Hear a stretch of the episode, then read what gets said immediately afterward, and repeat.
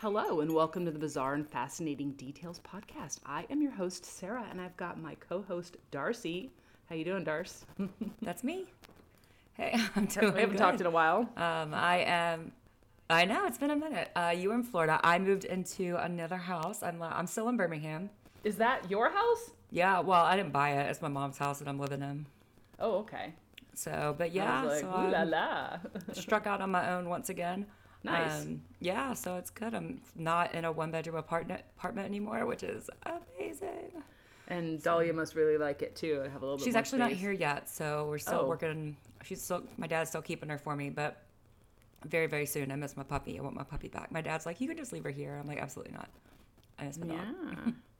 Well, we got some news for the listeners. We should be having some merch coming out soon in the new year, so keep an eye out for that. We will talk about it a little bit on Instagram and give some freebies out, so stay tuned for that. Man.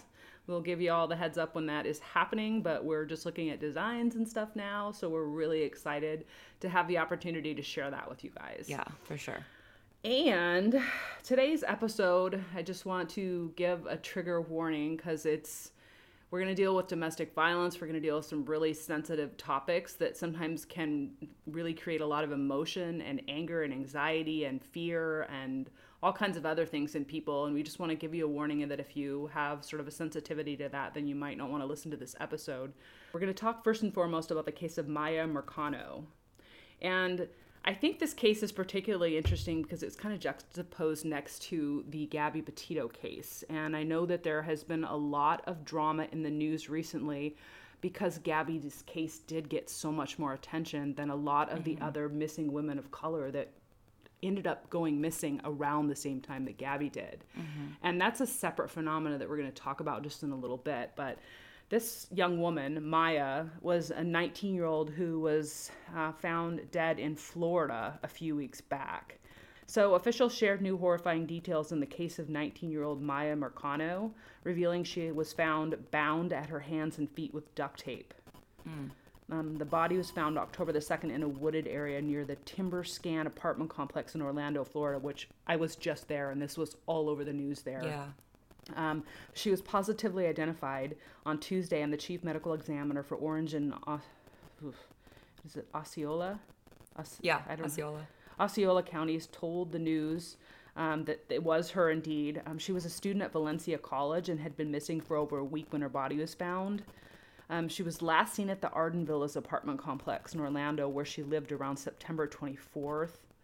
The Orange County Sheriff Orange County Sheriff John Mina shared an update on the case Wednesday, which was a few weeks back, saying that she was found bound with black duct tape on her feet and hands, and her mouth was also covered in black duct tape, which makes it extremely hard to breathe. Mm-hmm. But she was found wearing jeans, bra, and a robe. Her purse was found nearby containing the shirt she was last seen wearing. The police reiterated that Armando Caballero, 27, is the person responsible for her death, and officials are not looking for any other suspects. Caballero was a maintenance worker at Arden Villas who was found dead September 27th, 3 days after Marcano disappeared from an apparent suicide. Authorities previously said that Caballero had expressed romantic interest in this young woman, but she rebuffed his advances. He also possessed a key fob to access apartments and had used this at Marcano's unit just before her disappearance. There's no indication that there was any sexual assault, and the cause and manner of death are yet to be determined by the medical examiner's office. Officials believe that Caballero was waiting for her inside her apartment on September 24th. He later killed her and hid her body at the area of the other Orlando apartment complex. Based off information police have so far, officials are still trying to determine if she left her apartment alive and whether this was a planned attack. Police announced the discovery of the body a few weeks back, but they said that they were led to the Timberscan apartments based on Caballero's cell phone records that showed he was there the day that Marcano went missing, around 8:20 p.m. to 8:40 p.m. Mm. And Caballero had once lived in the Timberscan apartments. The investigation is still ongoing, but this case I found really, really disturbing because this is just an average, normal young woman going to college. She did not live a high-risk lifestyle, and this creeper sought her out, had keys to her apartment, let himself in, and lie in wait for her and murdered her.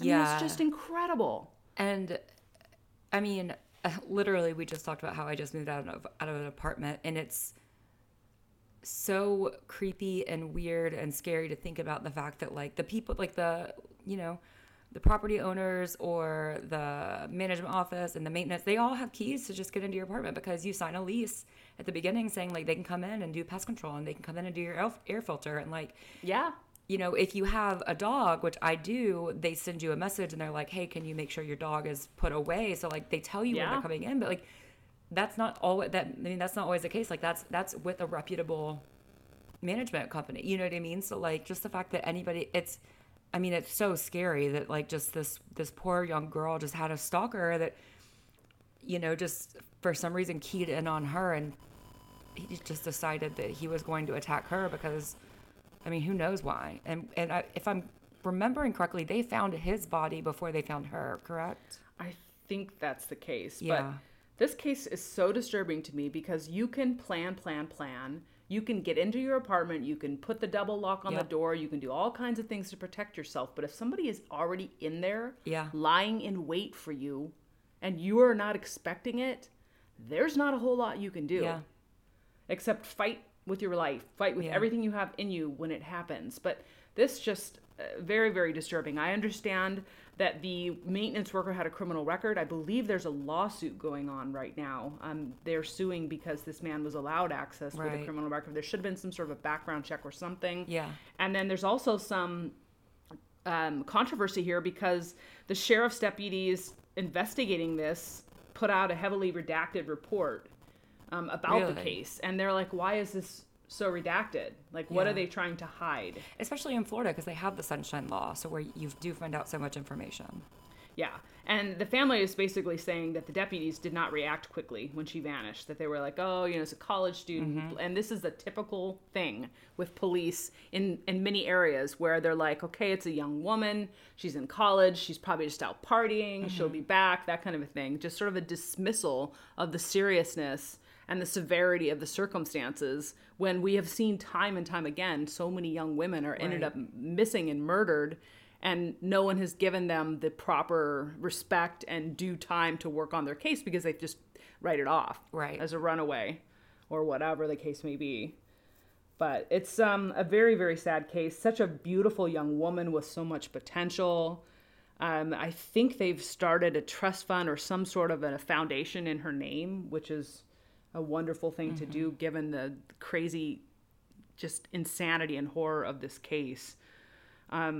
But just a very, very sad case. And the man is dead, so it's not like there's going to be a court case going forward. I know that they will complete an investigation and try to determine what happened to this young woman, but it's frightening that I have not heard a real motive. Like, we'll never know why. No, he took the chicken way out and killed himself because he didn't want to deal with the consequences of his crappy actions.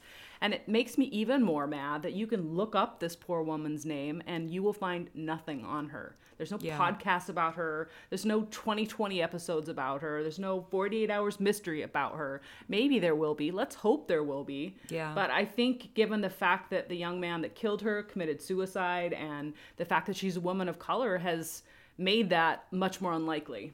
Right. I agree. Yeah, 100%. And then, you know, the comparing this and contrasting it to the Gabby Petito case. And these are two young women with lots of potential who were beautiful, who were, by all accounts, just normal women living their lives. And both of them ended up dead in a very similar manner. Mm-hmm. And we're going to talk a little bit about Gabby Petito. But do you want to kind of talk a little bit about that phenomena first? And kind of let the reader, I mean, we've talked about it in the past, but I think it's kind of important to kind of highlight and reiterate that again. Yeah, so we've discussed this before. We've definitely used the term missing white woman syndrome before. And basically what, you know, you've probably heard about it, but if you haven't, basically it just means that the focus of news coverage tends to skew toward young white women, typically from more privileged or affluent backgrounds, as opposed to more diverse cases, be it either of women of color, be it men, be it transgender, be it non-binary, whatever the case. It's typically the missing white women that get the get the news the news stories. We were actually talking about this, so I looked it up. And this actually the phenomenon, the naming of the phenomenon, actually came pretty late. It wasn't until 2004 that apparently news anchor Gwen Ifill is credited with using the phrase the first time. And it kind of came about with a case that we've covered with the Lacey Peterson case. And there was another woman who went missing around the same time named Evelyn Hernandez. She was Hispanic, and her case got considerably less coverage. And then what happened shortly after that is a case that we've not talked about, but from the Birmingham area in 2005, Natalie Holloway went missing in Aruba. And if you recall, I certainly do, because I was in Auburn, and it was literally on the news every single day because she was from Birmingham. Comparing that to the news coverage that a young woman named Latoya Figueroa, who was pregnant and she was Black Hispanic, that what the news coverage that she barely got when she went missing. She went missing in 2005, and she was pregnant, right? So those two lives lost, and she got so much less coverage than Little Miss Natalie Holloway. Yeah, and no disrespect to Natalie Holloway or her case, but the thing is, there should be equal coverage for both, because there are families on both sides of that who are devastated by this loss. Just because she's a woman of color doesn't mean that her family, friends, and loved ones are any less sad or devastated by her departure from this earth. And we did talk about this too in the Missing and Murdered Children of Atlanta story with the Wayne Williams case, and how so few of those cases got attention until the numbers were, 5, 6, 7 Black children went missing before anybody took notice of it. And that's the same thing, that was in the 80s. So, and there's been studies, and this is true for, both children and adults, that African-American missing children cases are significantly underrepresented compared to national statistics, as opposed to how many go missing versus the news coverage that they get. And one of the common, I guess, counter arguments that people make is there's less information to talk about in those cases, but that's completely absurd, because that information's not sought out. That's the issue, and that's what we need to bring attention to, is that the information is not sought out. When Gabby Petito went missing, people were taking videos of bald white men that looked a little bit like Brian Laundrie and saying, "Oh, we think we found him in Canada. Oh, we think we found him here in Wyoming," or wherever. And it's he's just an average white man that people are taking pictures of. And it wasn't him. Obviously, we know that now. But but it's the attention that is given to this phenomenon that we've discussed on the show before. And we've tried to make a concerted effort to cover more cases involving persons of color and young men and things like that, as opposed to just sticking with the quote-unquote popular news stories of the white women syndrome. And I think some of that is sort of directed by the amount of clicks, the amount of viewership, that sort of thing when it comes to these cases, because they want the higher viewership. And so they're going to run the stories that they think are going to get that higher viewership. So you as a consumer can control that by clicking on the stories about the women of color, about the children of color, rather than just going straight to the stories about the cute little blonde girl. We can help control that. And it's cyclical, right? Because the stories that get the clicks are the ones that are more promoted. So the ones that are more promoted are the ones that get the most clicks. And so, it's exactly right. Continue to read about these stories that get less attention and drive that internet economy or whatever it is, to bring attention to these cases. Yeah. And demand from your, TV stations, from your listening providers, ask them to cover more of these cases. And they will, because they do what the listeners and the viewers want. Mm-hmm. And that directs everything. So if we demand that, they will do it. But we have to do it as a concerted effort with a large group of people. Otherwise, it isn't going to do anything. Right. So... I want to talk a little bit about the Gabby Petito case, not because I feel like Gabby's case is super important as a cute little white girl, but rather because it highlights a very, very important issue relating to domestic violence. And let me just we'll briefly touch on this case for a moment so that you can kind of understand what I'm talking about here. But this broke wide open a few weeks back when a manhunt for Gabby Petito's fiance got underway after she disappeared. The couple had been traversing the country in a van when Laundrie reappeared home without Gabby and then disappeared himself without any explanation. Mm-hmm. So the police immediately started searching Florida swamplands for some sign of Brian Laundrie, but the FBI issued an arrest warrant for him not long after that because he had used Gabby's bank card around the time of her disappearance. So they issued an arrest warrant based on that so that they could hold him, mm-hmm. but they were never able to bring him into custody. But this particular arrest would allow them to also swoop in and grab any family members or friends who attempted to help him mm-hmm. while he was trying to escape detection. But Gabby's body was discovered in the National Forest in Wyoming, and this case was splashed across the news headlines even more when they found this poor young woman's body. But she was just 22 years old when she died. She had been born on Long Island in New York and had a terrific sense of adventure from a very young age. She knew for a long time that she wanted to take this cross-country trip, and her fiancé, Brian, was known to be sweet, charismatic, and friendly.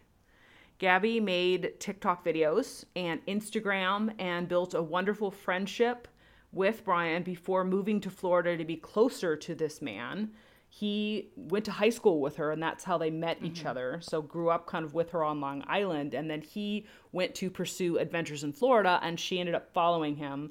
And the two got together and developed this serious relationship. They moved in shortly after Gabby came to Florida, and interestingly enough, I believe they moved in with his family mm-hmm. in July 2020. So this is right about the time that the pandemic was here. And they're building this relationship in the middle of the pandemic, which either works really well for people or works really badly. But they also got tattoos to commemorate their love. Never do that. And sorry. Yeah. Never do that. I have 9 tattoos. Don't get a tattoo for anybody else except for persons in your family. But friends say that around this time that Brian had began to exhibit some toxic traits, which is, they'd only been together for a pretty short time mm-hmm. when he's exhibiting these traits, which is not a good sign. He seems manipulative and controlling. He steals Gabby's ID when she doesn't want to go out. He steals Gabby's ID when she wants to go out and he doesn't want her to go out and makes it known that he doesn't want her to go anywhere without him. And he only wants her to go places that he wants her to go. So I think it's pretty telling that he's doing these little manipulative kind of things to sort of control her. And she moved down to Florida from New York, so she's isolated from her support group now. Yep. Yeah. And the two prepared for a cross-country road trip in a converted van. And this was a long time, kind of dream of Gabby's. And I think Brian just kind of went along for the ride because he didn't want to leave her by herself. He wanted to be with her 24/7. Right.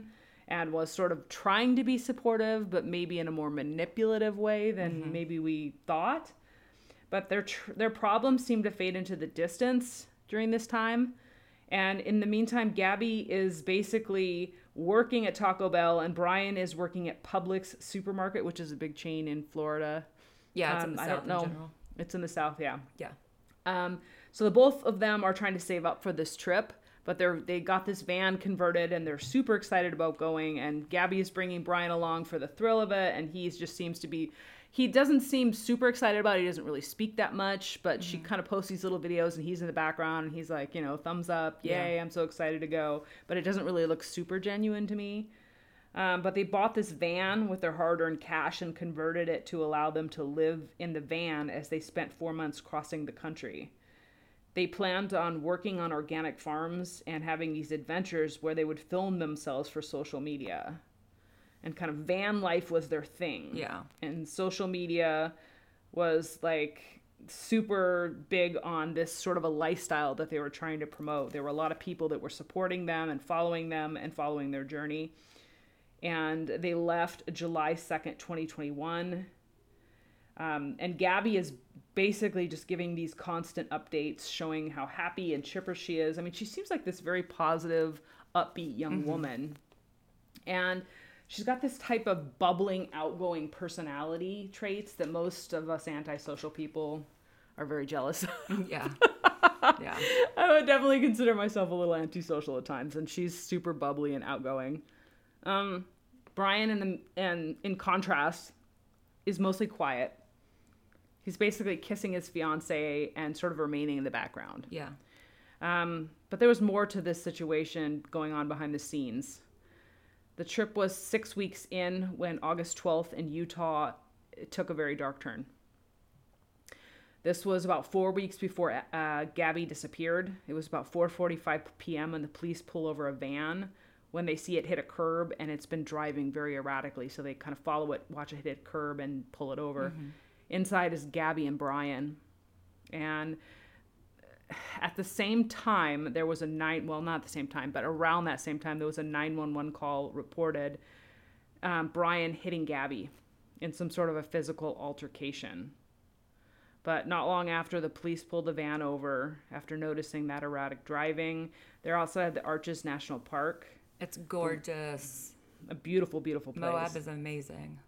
This is in Utah, and the white van is pulled over. Gabby refuses to say that Brian hit her. Mm-hmm. Which is really common. Instead, she rambles on and blames herself, saying, I've been mean, I've been bad, I did all this stuff, blah, blah, blah, it's my fault, which just is horrifying. Yeah. She says that he locked her out of the van and told her to calm down, which just, ugh. Yeah. And basically, he claims that Gabby was the abuser, that she scratched his face and arms in her attempts to regain entry into the van. Which, really? He locks her out of a van. They're thousands of miles away from home. The van is their home, and he locks her out in the middle of, some national park. Yeah. Which I would be afraid, too. Like, 100%. I would be like, let me back in. Like, I would be understandably upset. Yeah. But the police had kind of an interesting reaction to all this. And he says he just pushed her away angrily, the fiancé, Brian, right? The police kind of eat it up. The whole interchange was filmed on body cam. And although there were two witnesses that corroborated Brian's abusive behavior, police don't do anything. In fact, they determine that Gabby is the aggressor.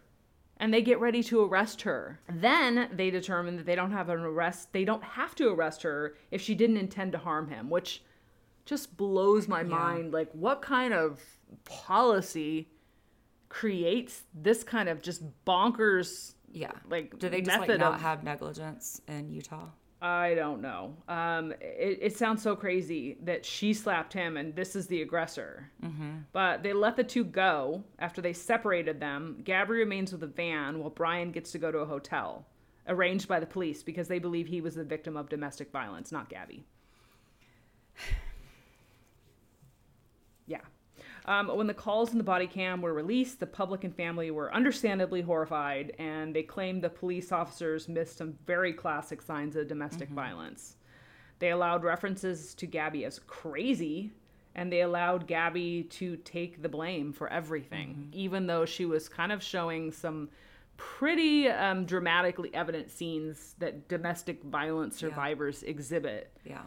But authorities say the police in this case did the best they could with the information that they had at the time and that no policies were breached. Look, so I want to briefly get into that because, yes, I see how they can say that, have that response.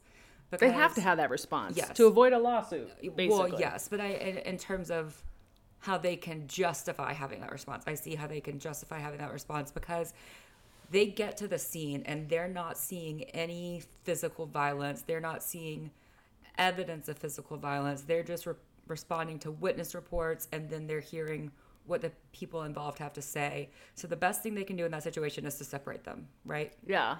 Mm-hmm. To then, like you said, then to continue to allow the verbal explanations and the verbal signs.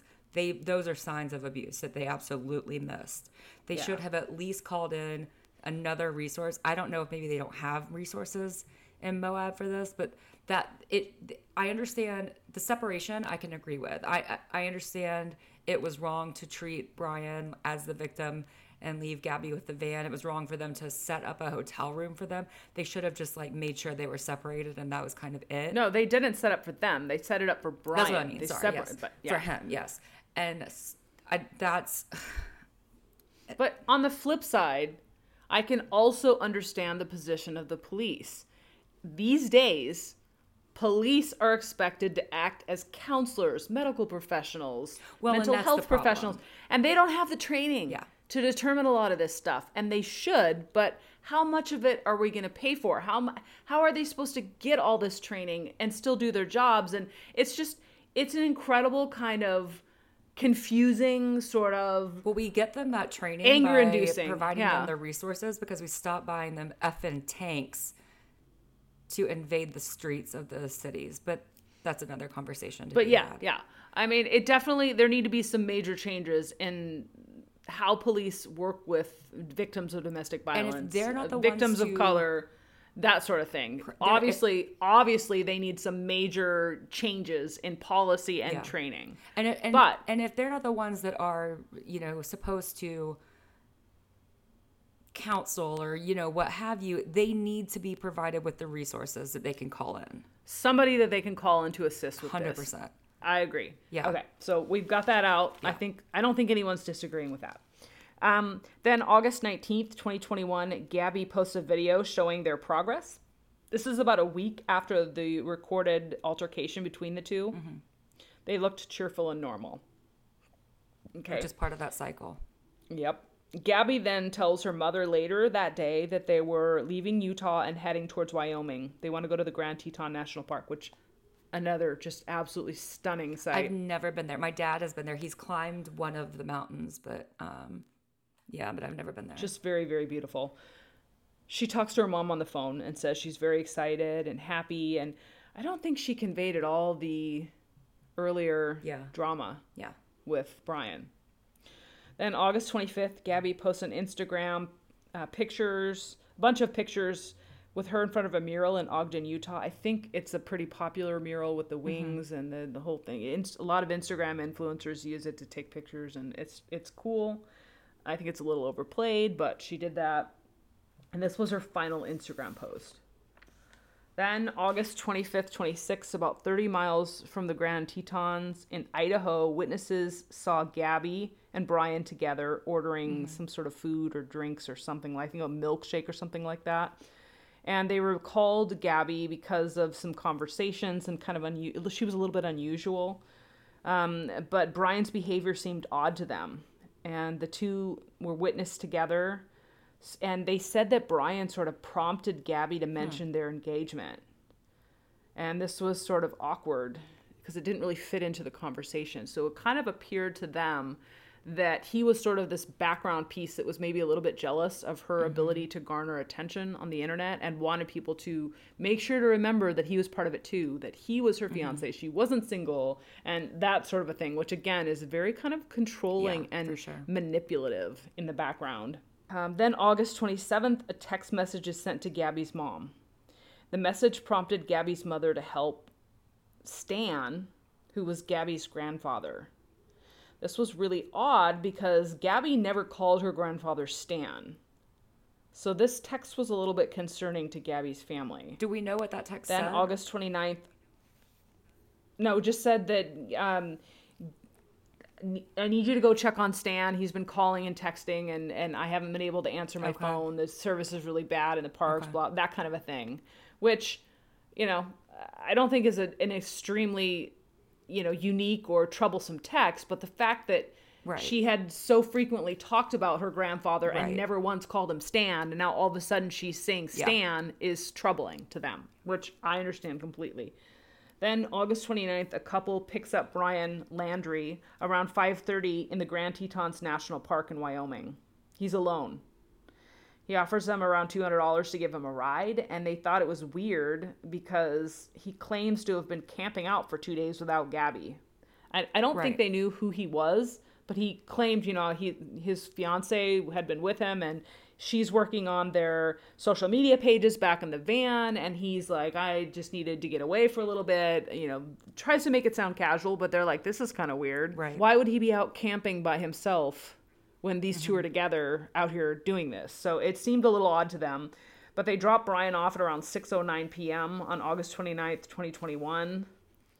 August 30th, Gabby's mom receives another text from her daughter's phone, but refuses to disclose what it said. On the advice from authorities, because the investigation is still ongoing. Some said it simply said that there was no phone service in Yosemite, which is where they were heading. So September 1st, 2021, Brian arrives home back in Northport, Florida, without Gabby. He's in the van. No Gabby. Okay. Gabby's family knows none of this. They only know that they hadn't heard from Gabby in days, and her cell phone had stopped working. And her social media has gone quiet. Fridays? Yeah. Yes, which is very, very unusual and troubling to them, which I would be troubled too. Friday, September 10th, Gabby's family calls police to file a missing persons report.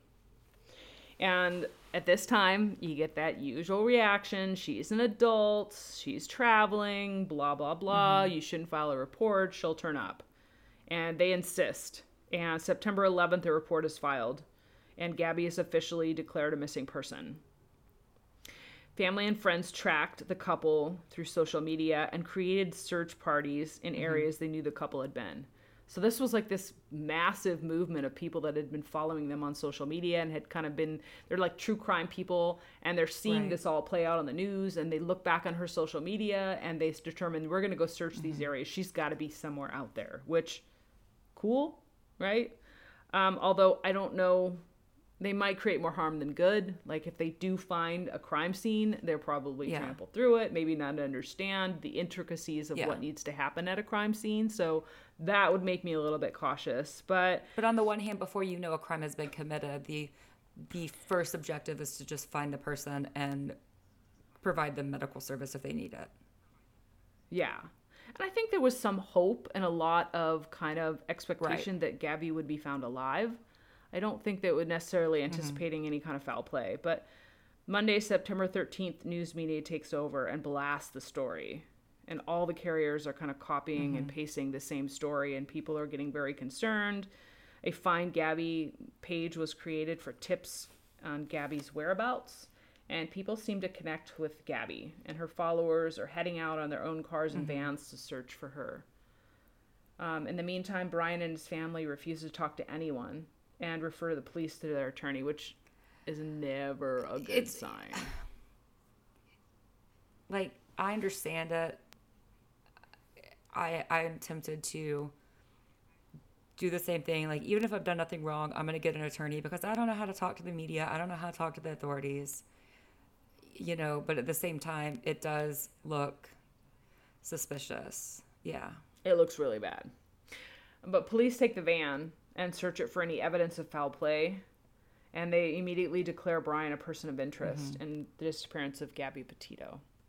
Gabby's family is begging for answers during all this time. Then September 17th, this is a Friday, the Laundrie family says that Brian had left for a hike and they had no idea where he was supposedly at.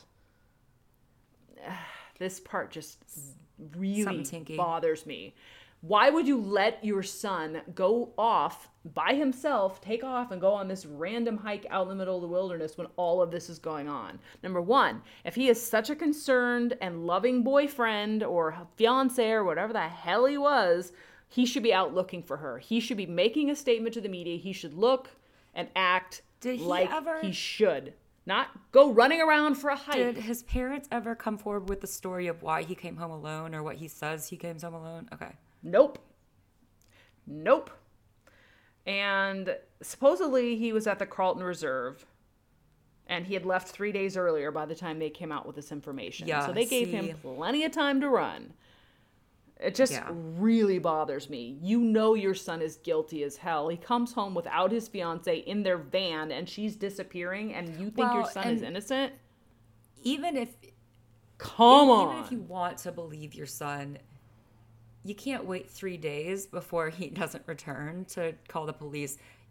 when he's already been just, named a person I'm of interest. Blown away. Like, he's already been named. By the just absolute insane. Yeah. This is insane. Yeah. Like, this is absolutely insane. This isn't like, oh, we're waiting to see they would how allow it that. Out. No, he has been named a person of interest in her disappearance. They knew her. She lived with them. Yeah. I mean. Wouldn't you be a little bit more concerned? Days. I'm baffled by that. Yeah. Bare mins, they wait 3 days. I'm tempted to believe that they helped him in some way. Yeah, I do too. But police immediately began searching the last known locations for Brian Laundrie. The local police and the family began scanning the area. So they go out pretending, oh, we had no idea where he was, and automatically stumble across his remains. Like, calm the F on. Seriously? This is a 24,000-acre park near Sarasota, Florida. And they had 50 officers and FBI agents participating in this while the protesters are gathering outside the Laundrie home. And onlookers are calling out media disparities for how they treat missing persons during this whole thing as well, which we spoke about that a little bit earlier. But, like, really? So this is a 24,000-acre park. The police and FBI, 50 police and FBI agents, and the family just happens to stumble across him first. Well, they knew where he was. They knew where he was. The way it shakes out is weird too, because Tuesday night they call the police and they say, hey, we think we're going to go to this area on Wednesday where we think he might be, and they say, cool, bet, we'll meet you there. They meet him there, and then 30 minutes later they find remains. I don't know. I have very, very serious doubts about that. Not only that, but it's a matter of days, and his body's fully decomposed. So they said it was skeletal remains. That part I can't explain. So the area where he was found had previously been underwater. Yes. And where it is, it's very hot, it's very humid, and it is swampy. I was there. There's all kinds of animals. I was literally like 20 miles from where they found his body. Yeah.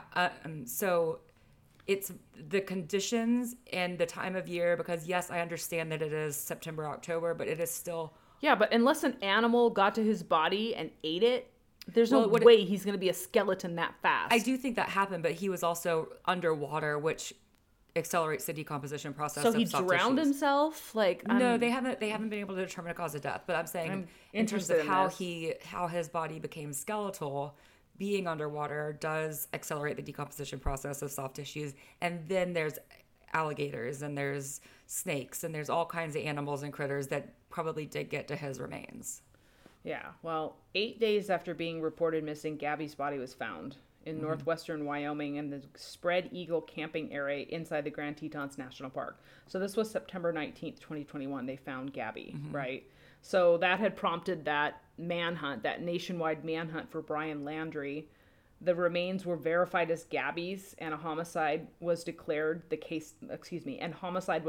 cause of death. Coroner believes that her body had been out there for 3 to 4 weeks.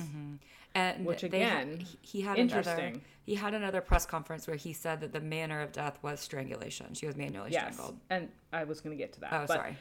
Gabby's fiance Brian's remains were found next, October 20th, not long after police confirmed it was Gabby's 23-year-old fiance. The month-long search for him was over. Police found a water-damaged notebook nearby and are attempting to restore the contents because they believe it may be some kind of a journal or a diary.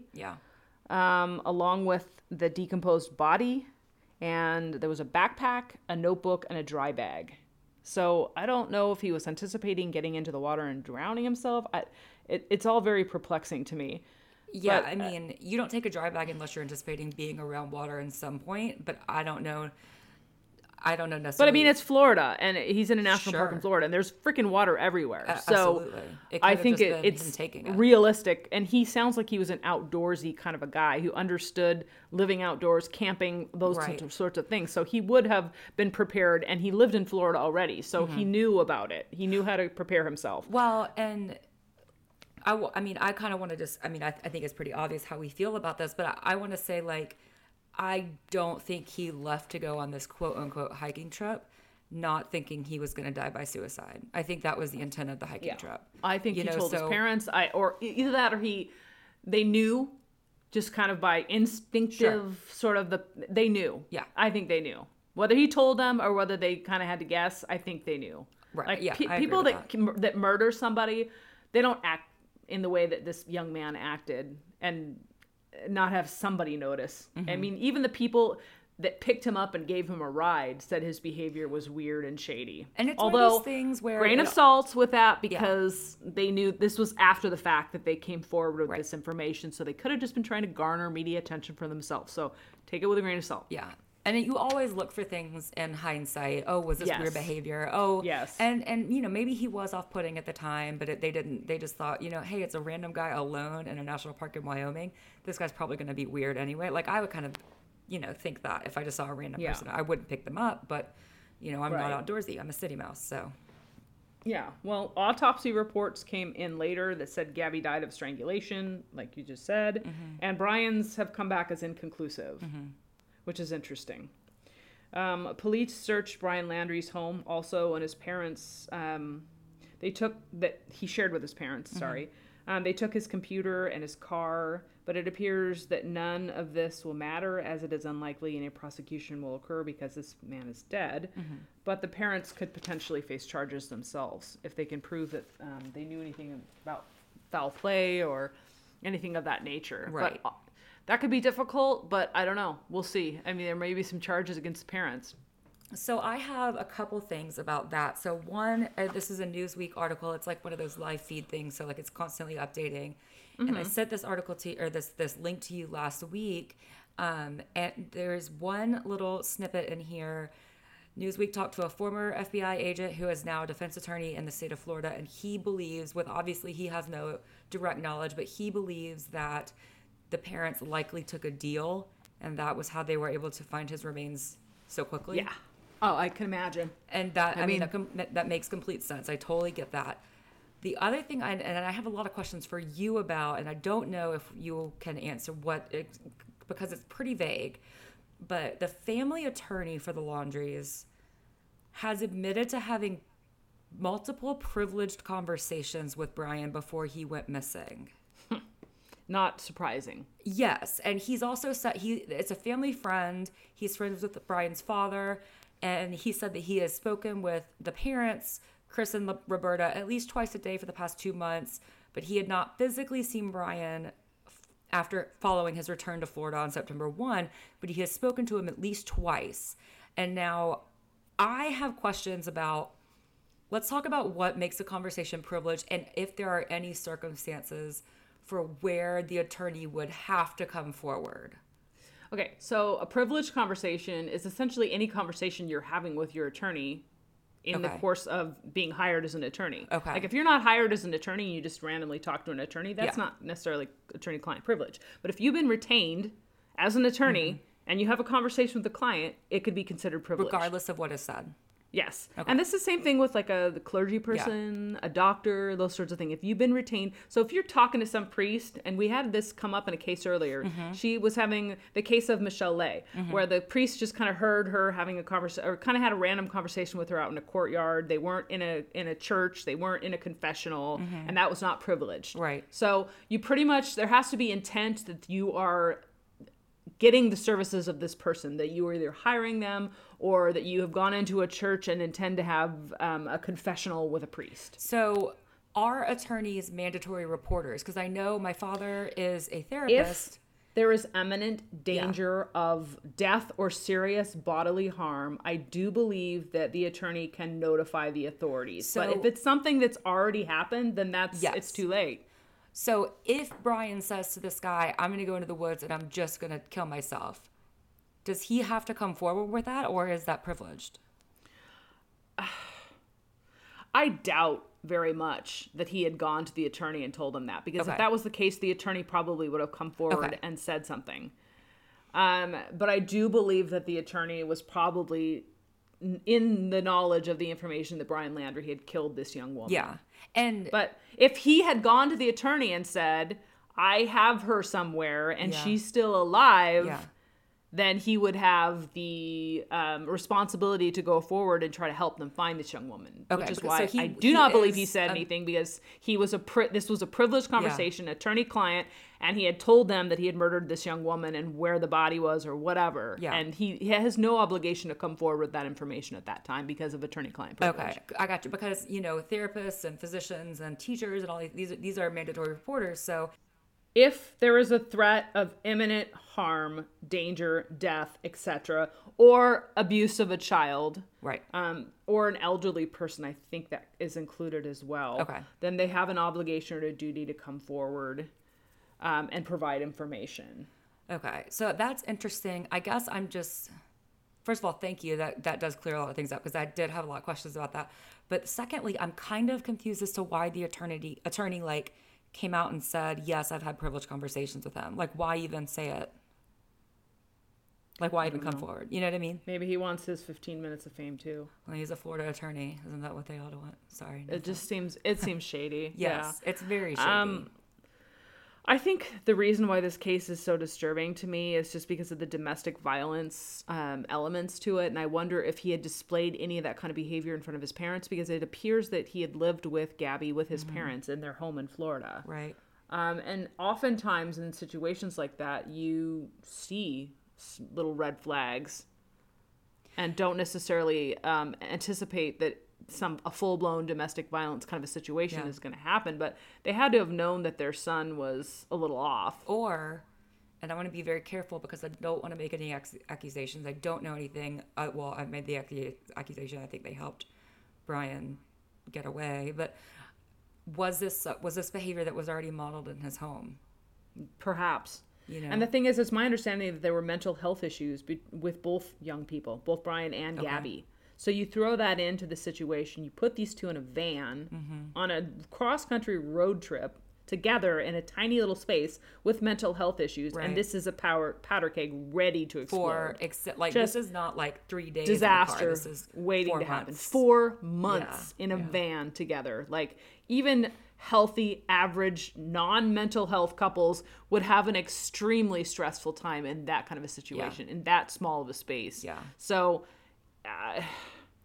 it's not surprising that an incident happened, but for it to come to murder, like, I'm baffled that it would have come to that sort of a situation. But then I'm reminded of all the little facts about domestic violence, and I want to kind of touch on some of these.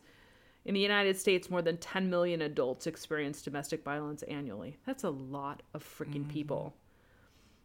And I'm surprised, honestly. I bet that number's low because of reporting. Like, a lot of people don't report often, because they're embarrassed. They don't want their friends and family to know, so they won't report. So I think that, that's just a fraction of the number of actual cases that are happening. But, and then there's that factor that it typically takes an abused person up to 7 times on average to leave an abusive relationship. They will try and try and try and try until that 7th time when something actually clicks and they're able to leave. But abusers are often manipulative. They're gaslighting. They are coercive. They'll do, apologize. Oh, it's never going to happen again. We'll get counseling. They'll do anything they can to rope you back in.